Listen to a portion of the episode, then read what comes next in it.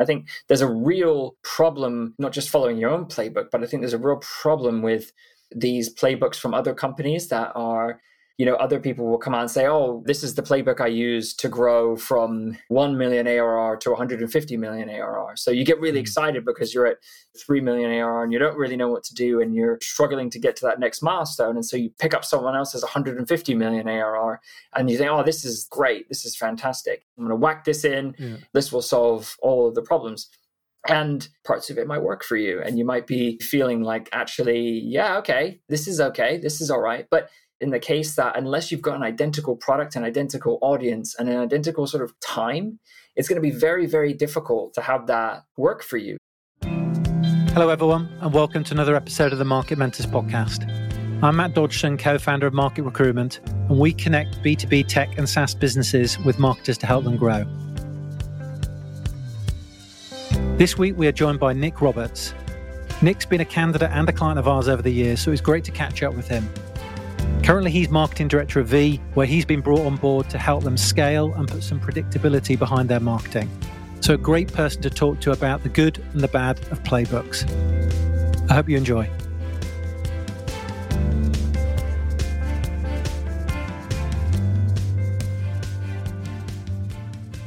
Welcome to the Market Mentors podcast, Nick. Hey, how's it going, Matt? All good here. Thank you. All good. So, before we get stuck into this one, I'd love to know a little bit more about you and your background and what you're currently up to right now. Sure, definitely. So, I've been in B2B marketing now for the better part of a decade. And of seven of that, I've been at various stages of B2B SaaS companies from very, very early seed stage startup, less than 20 employees, all the way through to more established startups like Global App Testing, and then most recently V, where we're resuscitating a brand that has had some interesting connotations over the last few years. So it's kind of like executing a startup in a company that has a nine year old history, which is really interesting. We explain it as kind of like switching cars as you're driving down the motorway at 75 miles an hour. You don't often get the opportunity to start at a company where you already have a thousand customers. Yeah. And so then what do you do with that? How do you then become a startup again? It's like a restart. Yeah, it's exactly like a restart, actually. I mean, there's baggage, of course. There's always going to be some baggage. Yeah. So I think from that perspective, it's been really exciting. Yeah, I think that's pretty cool because you've got some stuff to go at, haven't you? Rather than it just being a totally blank sheet of paper, which, you know, has its benefits too, I guess. But at least you've got some stuff to play with. You've got some data. You've seen what's happening. They've got some customers and, you know, you've got some things to actually do from that. It sounds pretty exciting. So we're obviously here to talk a little bit about playbooks and sort of developing your own playbook. But initially, then, why do you think marketers are obsessed with playbooks? I love this because I think marketers are obsessed with playbooks because there's an innate desire to have a roadmap put out in front of you with easy, repeatable steps that you can just step in, execute, and complete. There's something comforting about that, right? It's a warm blanket over you, and you're like, right, I know what to do. I can come in, I can execute, I can do exactly what I've done previously. And as someone who's had three SaaS roles in the last seven years at different B2B companies. Each time I've been hired on the strength of what I've done the last time. And if your interview process is any good, you're doing something similar. But you can't just go in and do that same thing, even though it would feel really comfortable to do that, unless you're really just moving from one company to another in the same industry you're going to be very upset if you just sort of execute the same old playbooks that you've been executing because you know at the same time the business around you is different and the world and the industry that you're in is likely different as well. I mean i like the idea of a playbook. I'm quite sort of process driven as a person. So the thought of actually being able to take a playbook and work through it from sort of a to z interests me certainly. But i get what you're saying. I mean what do you think some of the problems are with following a playbook necessarily is then to be honest, I'm not against playbooks. I actually really enjoy and really suggest that you do create playbooks wherever you're at. And I think that having a playbook for demand generation and marketing overall is a really, really smart idea because it allows you, like you said, to have a complete sort of process from A to Z. I think the problem with using existing playbooks is that you are essentially trying to replicate what someone else has done, even if it's you trying to replicate something else you've done in the past. It's sort of like when you watch remakes or reboots of your favorite TV show and they've brought all the old cast together. It feels close, but it's just not the same. The characters are now 30 years older or 40 years older or whatever.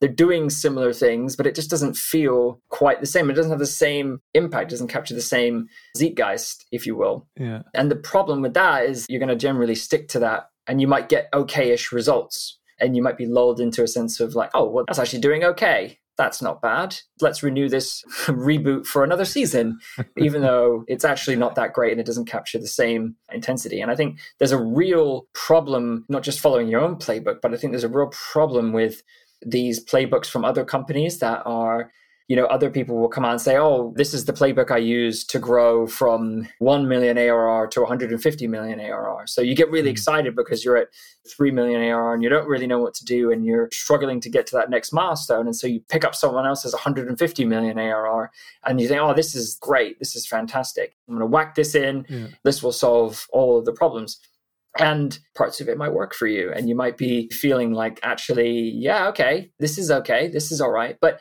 in the case that unless you've got an identical product, an identical audience, and an identical sort of time, it's going to be very, very difficult to have that work for you. You know, I know plenty of companies who during the pandemic said, Oh, the switch to webinars was fantastic for us, it was absolutely incredible. And everybody mm. just loved it. And it was just smack on. But not everybody had that same experience, but everyone was trying to sort of implement a webinar playbook and a webinar program. So, depending on sort of your audience and depending on who you were targeting, webinars might have been a complete catastrophe for you. And in that situation, you can invest a lot of time and effort for not much reward, even though that same playbook got someone to 50 million ARR, for instance. Yeah. And I think time is the crucial bit because, you know, if you're thinking about tactics like SEO as an example, trying to compete on keywords that a business was creating content for five years ago is next to impossible these days. And you think about, you know, if you type in anything related to marketing, a brand audit, whatever it might be, you know who's going to be appearing at the top. It's going to be the usual suspects of HubSpot and businesses like that. So I think the time element is a critical one as well. So let's create a scenario then. We've just joined a new business as a marketer and we're going to create our own playbook. From a metrics point of view, what do we need to know first and why? Oh, this is a great question. I think the first thing you need to know is what do you want to know?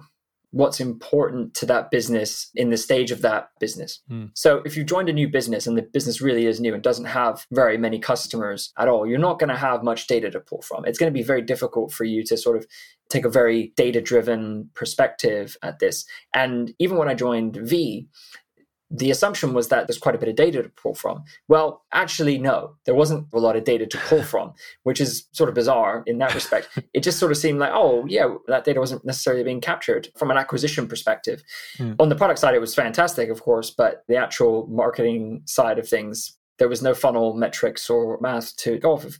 That posed a bit of a problem because you need to understand initially what your acquisition costs are. Like, what's it costing you to get a customer currently? Is that effective? Is it working for the business? What are the conversion rates within the funnel? Where are deals coming in? Where are they getting stuck? And where are all those hanging out? And I like to think of things as like the Christmas tree. Do you have a Christmas tree funnel, which you've got lots of deals fat at the bottom and you've got nothing up at the top? People in the business might tell you, oh, you know, the thing we need to focus on is improving the conversion at the bottom of the funnel. Well, if you've got a really big Christmas tree type funnel, and you can imagine that the top of the funnel, you know, is very pointed and there's not very much in there, you know, and you've only got 10 deals and you make a 10% improvement, you're not going to be getting very far ultimately mm. in your acquisition.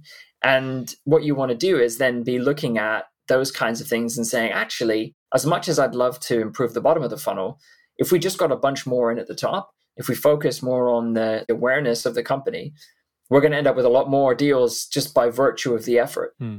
Especially if you're the first marketer in the business, let's say, you've got to really choose what you focus on and you can't be pulled into too many scenarios all at once. Hmm. Once you've established those kinds of things, the lifetime values of your customer, the time to value, what do customers enjoy about your product, and where do they find that things are really working for them, that's when you can start to develop the playbook. That's when you can start to figure out, okay, this is how we're going to start experimenting and figuring out what should go into the playbook.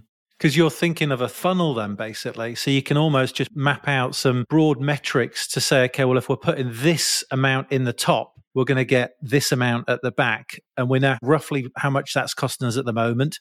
And we know roughly how long the lifetime value of a client.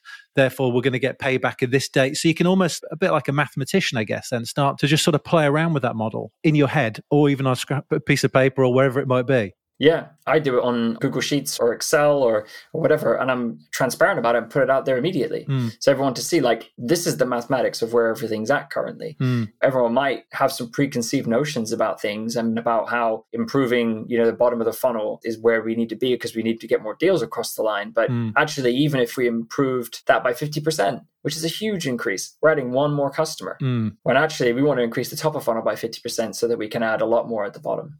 Makes sense. Makes sense. What about messaging then, or repeatedly getting prospects interested in what you have to say? Why is that important? And is that kind of like a feeling then that you're getting in that sort of pipeline velocity, sort of people sort of moving through that funnel fairly quickly? Or is it something that you can measure? There's a little bit of measurement and then there's a little bit of thin slicing. Mm. I'm a huge fan of Malcolm Gladwell and his notion of thin slicing, which is when you've got enough information to make a decision that actually more information isn't going to improve or worsen that decision making. And so you can absolutely get data to test some of this stuff. And I highly recommend implementing things like Google Optimize right away to start running tests on your messaging on all your pages or as many pages as you can just to see is there a difference? Are things changing when you make changes? How do customers react to a different set of messages? Once you do that, you can then start getting some data. Now, as most SaaS early stage or even mid stage startups aren't going to have massive amounts of traffic whereby you're getting statistically significant results here, mm. but you can get a general feeling like after a couple weeks, okay, this is generally a better messaging to go with. And then make that the new message and then test it again. And then make that the new message and test it and test it and test it. Keep on refining it, but then using your gut to make that decision and then flow that out to the rest of the business. Mm. I'm a fan of having the SDR team or your outbound team or your development team as part of marketing as well, because they have access then to the newest messaging as fast as possible. And you can roll those learnings out across your demand generation function very quickly. And that allows you to then get that velocity you were mentioning. And that's where maybe some of the performance can be measured especially if you do it in a cohort analysis kind of way. You can say, right, in October, we used this kind of messaging. Okay, well, how did that affect our funnel? Mm. And then in November, we used this type of messaging. Well, that was worse for the funnel. Mm. Let's go back to October's. Can we improve that? Yeah, and the SDR team can do that from a qualitative perspective as well, I guess. They can be testing the message. Is it landing? Are there any reservations? What are customers saying? Are there any questions? And that sort of gives you a, an understanding of how it's been received by prospects as well. Yeah, they're your front line. They're having more conversations with prospects than you could ever possibly hope to have. And so getting regular feedback from them about what they're hearing and what people are saying back to them in response to the messaging that you have out there is sort of your gold nuggets that you can pull from. Hmm. So we've sort of built the sort of funnel from a metrics point of view. We've talked about the kind of messaging and working on that messaging. Once those two bits are done, then how do you sort of decide what sort of channels to use? I mean, there are so many channels out there these days. It's 100% where your target customer, your ideal prospect, lives and breathes. Hmm. And it's only that place. Hmm. It's only that place as often as possible. In the same way that I'm a big advocate of experimenting and testing various messaging, the same thing goes for quick iterative tests in those specific channels. When I was at Global App Testing, one of the targets is very technical folks and they don't necessarily enjoy being outbound messaged on LinkedIn or outbound messaged really at all. so you've then got to find where do those people live? Even if you know from a previous business you can create leads via LinkedIn, mm. that target audience just isn't living there. They just don't live and breathe that. They live Stack Overflow or, you know, Hacker News or, you know, somewhere else like that. So it's that playbook thing where if you're just applying the playbook you've used before, you can probably get some leads from that, but it's not going to generate the massive sort of groundswell that you're looking for. But all that has to be taken into context of can you afford to advertise in that channel? If you can, then you've got to try to drum up guerrilla tactics yeah. to sort of be involved and be able to talk to them, not surreptitiously, but you know, like actually be a member of that community and engage and be there to help and support. Yeah. And if you're working as a sort of smaller team, then, I mean, would you suggest sort of picking a smaller number of channels and giving it more attention then? Or would you sort of think about going broader to start off with? Run some tests in a couple of sprints, have two, three, four, five, two week sprints, testing lots of different messaging and lots of different channels. Mm. figure out where you're getting the earliest traction possible, and then double down. Yeah. Double down in that channel as much as possible. Have three or four maximum areas that you're paying attention to, including broadly SEO if you're doing that, paid, and then really just sort of double down into those areas and make sure that that's where you live and breathe as much as possible and that you're feeding that back out. And I think that's where you're going to find the best results. I mean, that's how I decide what channels to use. Mm. And until we've sort of tapped that well completely dry, then that's when you move on to another channel. Yeah. And what about sort of SEO then? Because that's more of a longer play, isn't it? It's just a bit harder to perhaps experiment that you can do with, say, paid ads, for instance. How do you sort of think about that? Yeah, I think of SEO as a very long term game some of the results that I was getting from Global App Testing from SEO were three, four years in the making. Mm. Right away, setting out the ship and then letting the business know that it's a long term investment and that those things aren't going to pay off for 12 to 18 months potentially. Mm.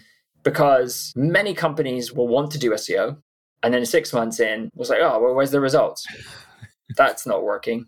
It's like, well, actually, if you dig a little deeper, you weren't listed anywhere for this key phrase six months ago, and now you're on page two. Yeah, nobody clicks on page two.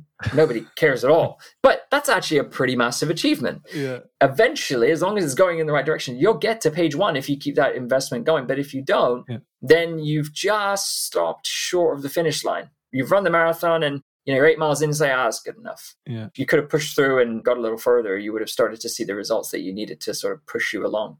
Yeah, you definitely need a bit of patience. So part of a playbook is sort of creating something that's repeatable then as well. I mean, you touched on it slightly earlier about experimentation then. How do you sort of blend experimentation with creating something that's repeatable? You know, there's a lot of talk about certain channels, you're actually running out of bandwidth in certain channels after a while. The costs are perhaps going up or they're not working as well, if you like. How do you sort of blend that sort of repeatability with the experimentation then? Create an experimentation backlog. Hmm. So have regular experimentation brainstorming sessions with your team, with other people from the business, and just capture ideas and just start logging those in a backlog and then make it a commitment to start executing those experiments on a regular basis. Mm. That in itself becomes its own playbook and it becomes its own area of ideas that you can then tap from and say, yeah, this experiment idea came from our customer success team. We should go back to that well because they've got some really interesting ideas and it really had this kind of impact with the experimentation backlog again also create that so that it's in a very transparent way. So let people know hey if you've got ideas here's a form. Drop your ideas in for experiments that we can run as a demand generation or a growth function. Hmm. and then decide sort of how you want to prioritize those based on pretty simple just sort of rice method and figure out you know how many people can you actually touch and impact with that. And it's repeatable in the sense that if you create a process around it within the business to do that then that's going to work. But sort of pulling it back to the playbook idea is that that might not work for the business, mm. right? You may walk into a business where experimentation is not a thing that is favored or desired. And I think can think of plenty of industries where you probably can experiment much, healthcare and legal and, mm. you know, areas that are highly regulated where if you went in and you just started whacking in a bunch of experiments quick, fast and dirty, you might find yourself in a bit of trouble that might not be the best approach. So you've got to sort of take the temperature of the business and understand whether or not you need to make those organizational changes first. Or if you just have to say, look, we're actually not going to have a culture of that sort of experimentation here. Or if we are, we're only going to do it in these very sort of niche, narrow bands that we can operate in. Yeah, because it's time consuming as well, I guess, is the experimentation. It's good to be doing it, but ultimately you've only got so much bandwidth as a small marketing team as well. You know, you push from pillar to post as it is anyway, really. What if you're sort of working for an early stage startup then without much data? You know, how would you approach that sort of situation then? I feel like that's been my experience to date, to be honest with you. Yeah. The thing is, start collecting as soon as possible. Hmm. I would say from day one, make sure that everything's up and running from a statistical data capture analysis perspective. Declare to the business that you want to be data driven and find out where the data is, Hmm. even if it's not necessarily being captured and surfaced. You know, everything's tracked now for the most part, and it's somewhere in the business. Now, if you can't access it, that's something that you can work on and you can start to build out. But, you know, essentially you can put things in place right away. You know, when I joined V, immediately we started with tracking conversions, tracking analytics, tracking SEO, tracking all the sort of major data points that we would need from a marketing function. And I was the only person in and the only remit really at the time was hiring people. So hiring people and building out a team. But I knew that if I brought them in and they didn't have any data to work from at all, they would be three months behind the curve. And so making sure that you've got that in place, the stuff that you can track and the stuff that you can record, then do it and start it as soon as possible because you know you're going to start to build that library of data points which you can then look back on you know now nine months in at v i've got a treasure trove of things that i can say okay cool this is where we're at this is what we've achieved and this is how we can take things into 22 and hmm. yeah my confidence level on the accuracy of the data might be a c plus hmm. but next year the goal is to get that to like a b it's solid. We can forecast pretty well now because we've now got a whole year's worth of data and funnel metrics and funnel information to sort of pull from. Great stuff. And what sort of tools do you generally use? I mean, Google Analytics, Google Optimize, you talked about. What sort of tools do you tend to use in your situation, I guess? Microsoft has a free tool called Clarity. And Clarity enables you to sort of do some of the stuff that Hotjar does, especially if you're limited with budget. Mm. Definitely a good marketing automation suite. I know you mentioned HubSpot been a massive HubSpot advocate for years.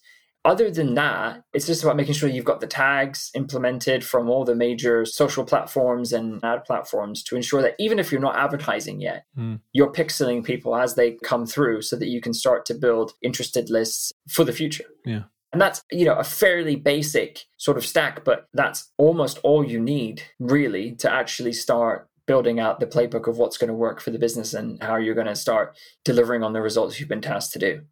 Yeah, it's the stuff that goes into it, which is the time consuming bit in a way.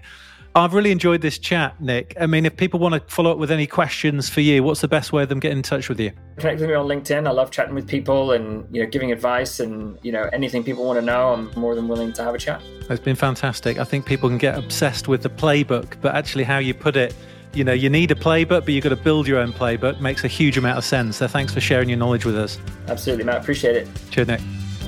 So that's it for another episode of the Market Mentors podcast. Thanks for listening. If you enjoyed this episode, then please leave a review as that helps the channel going forward. Until next time.